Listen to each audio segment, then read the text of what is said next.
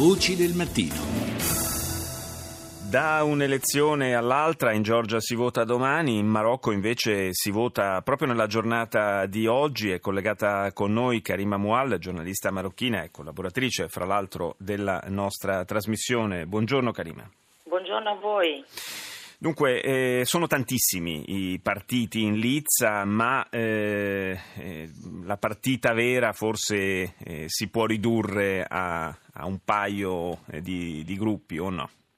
Sì, certamente i partiti scesi in campo sono 29 partiti, ma i veri protagonisti di questa eh, campagna sono stati soprattutto tre. Il primo è certamente il partito islamista moderato, dato anche eh, da molti analisti come forse ancora una volta vittorioso, no? il PGD, di Giustizia e Sviluppo, il secondo il suo rivale, il PAM, il Partito Autenticità e Modernità, mentre invece il terzo è rappresentato da un volto nuovo e femminile nella scena politica marocchina ed è quello di Nabila Munib mm, del Partito Socialista Unito chiamata a scendere in campo con una lettera firmata da 100 personalità della politica e della società civile che è riuscita anche a portarsi un seguito interessante di eh, giovani. Eh, il voto di oggi in Marocco decide, il Marocco in qualche modo decide il suo futuro e saranno più di 15 milioni di cittadini aventi diritto a presentarsi ai seggi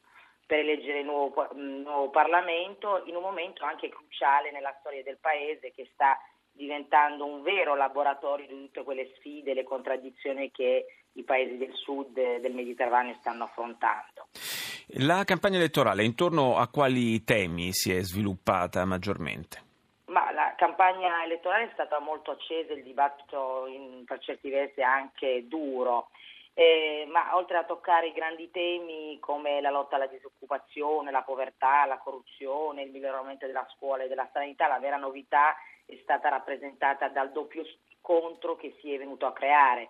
Il primo ha visto confrontarsi da una parte i fiancheggiatori della monarchia come principale attore politico e religioso del paese e dall'altra i riformisti che invece vorrebbero limitare il potere eccessivo del re. Mentre il secondo scontro durante questa campagna è stato senz'altro quello fra progressisti, laici e conservatori islamisti.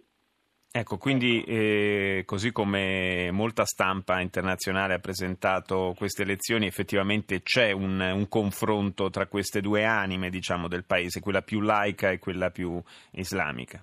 Sì, mm, certo, però semplificare lo scontro di questa battaglia politica solo tra laici e islamici sarebbe un po' riduttivo. Sì. Certamente il PGD è stato accerchiato e accusato dai suoi rivali di voler dividere la società marocchina provando a islamizzarla invece di investire nella sua pluralità, ma ehm, al di là di questo i rivali del partito islamista hanno puntato molto anche sul progetto del partito per quanto riguarda l'economia del paese, dandogli la la colpa anche per l'impennata dei, per esempio dei prezzi piuttosto che i livelli de, di disoccupazione ancora alti.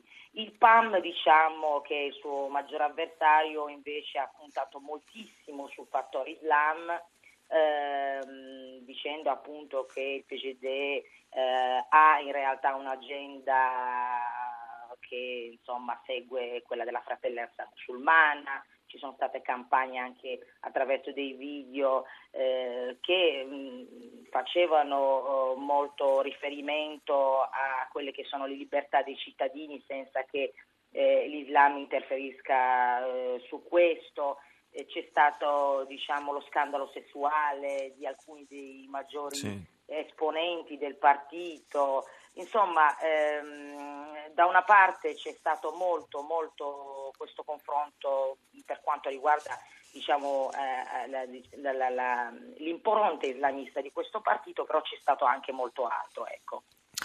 In un paese come il Marocco, che è una monarchia, comunque c'è Re Mohammed VI, il, il peso del Parlamento per il quale si va al voto oggi qual è? Il re presiede, come sappiamo, il Consiglio dei Ministri eh, e dà le grandi linee della politica e ha anche un ruolo religioso importante, visto che è Amir el-Mu'minin, cioè l'Emire dei credenti.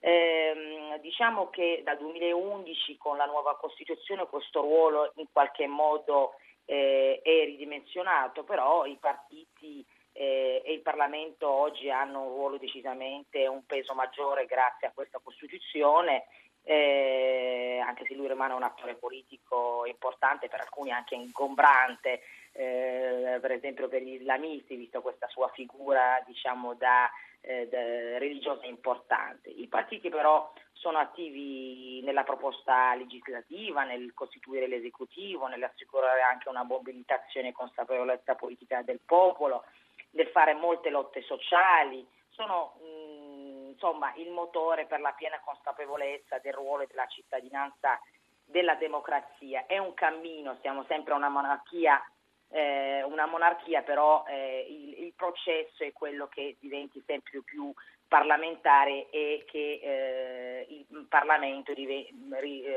insomma, riesca ad acquisire eh, sempre più poteri eh, come succede sì. in altri paesi anche europei con la monarchia. Ecco. Eh, sì, indubbiamente un, un, laboratorio interessante quello marocchino anche perché è un paese che è riuscito a, a tenersi un po' fuori finora dalle, anche dalla deriva eh, terroristica che ha colpito alcuni dei paesi vicini, per cui certamente una, una realtà da seguire con interesse. Grazie a Karima Mual per essere Grazie stata con noi stamani.